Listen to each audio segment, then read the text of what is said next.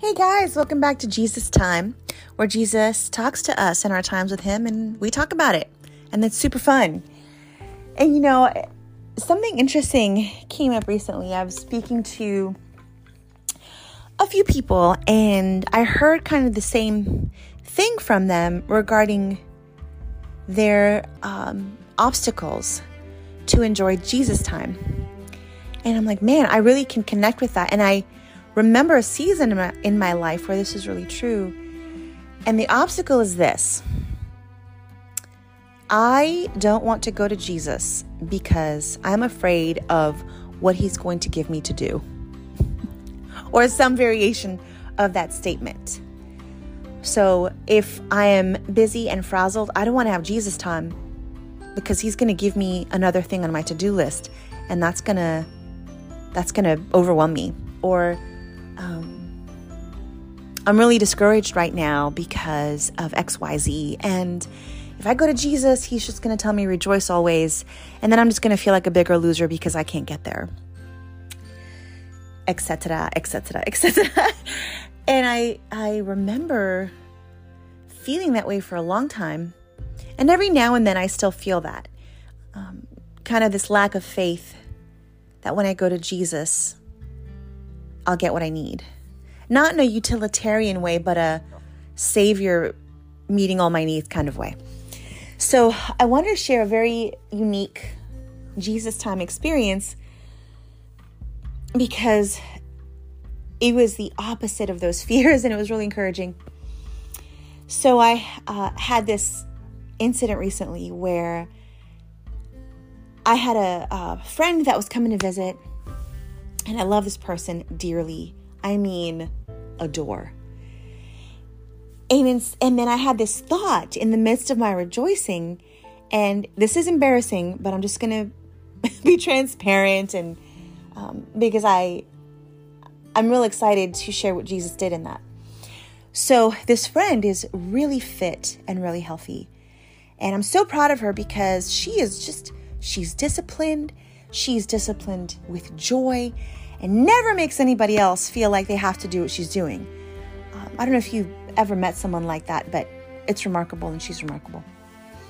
And I can just rejoice with her. And um, I am I am not super fit, and I most of the time am perfectly fine with that because you guys, I love ice cream and I love flan and I love eating delicious foods. I think there's so much joy in that. I like being active too, but anyway, I think you see where this is going. So in that in that moment of rejoicing that she was coming, I had this sudden wave of shame because I was feeling kind of chunky and embarrassed. And I was like, "Oh no." And I wanted to hide. And I wanted to hide from my friend. And I thought, Lord, what? You know, and I and it and the Holy Spirit was so sweet to catch that thought for me. Because I stopped and I was like, wait a minute. Why am I feeling this with a friend who would never think this, who I adore, who every time I'm with her, we encourage each other in Jesus and so I it was a really interesting moment that I was struggling with and I was still struggling but I realized, okay, this isn't from the Lord and and this isn't right. And so it was right before bed and I was tired and and I and what I would typically do is play Candy Crush or solitaire or something just to get my mind off of it. But this time I thought, Lord, I don't I don't want this to grow. I don't want this thought to grow and and so I was also having a lot of back pain. I thought, well, let me do some stretches. And I thought, you know, let me listen to this one worship song that's been on my heart while I stretch and just let let the truth of God and the presence of God wash over me as I'm stretching and listening.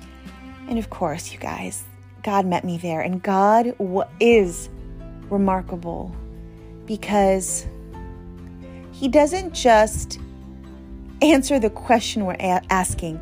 He answers the question our heart doesn't think to ask, but where we really need that answer. And so the song that I listen to is Jireh by Maverick City. And if you haven't heard it, I recommend it. It's beautiful.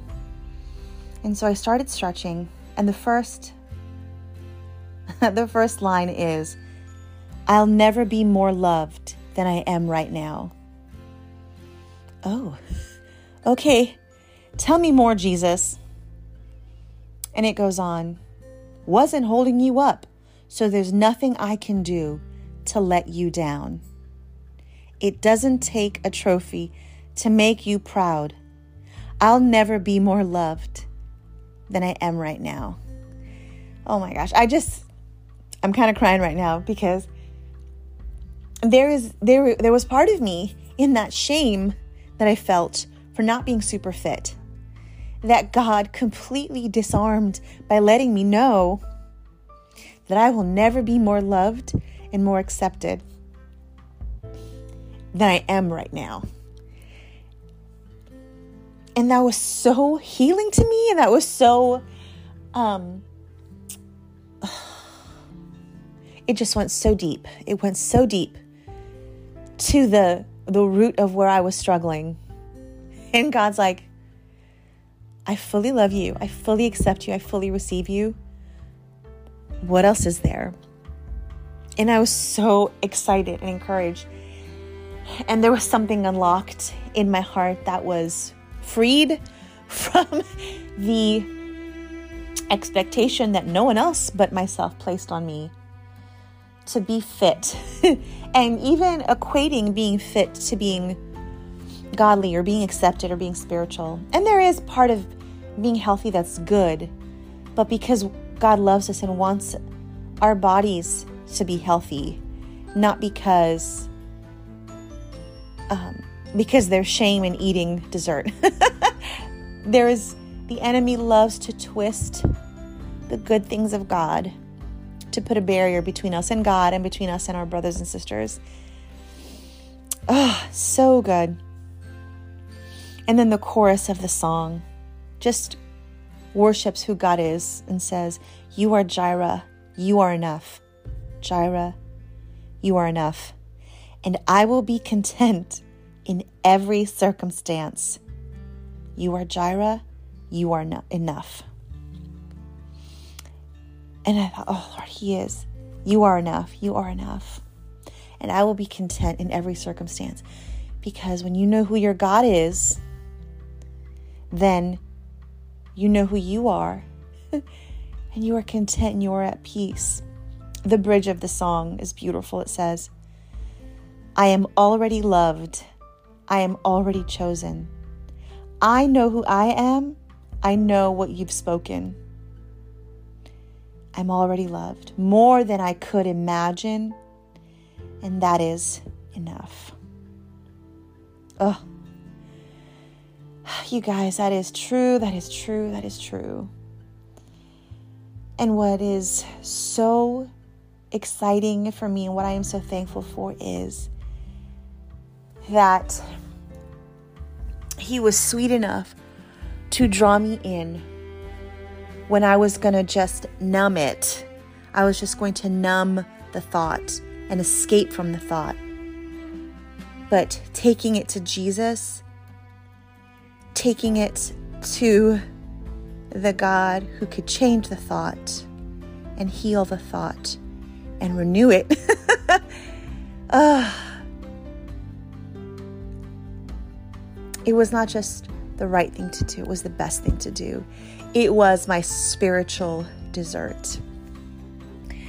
And guys, I I really was excited to share this because um, for myself too, not just for you guys. Let us not think that going to Jesus is going to be one more thing he puts on our plate. But let us think about going to Jesus and enjoying Jesus' time as the exact right thing that our soul needs.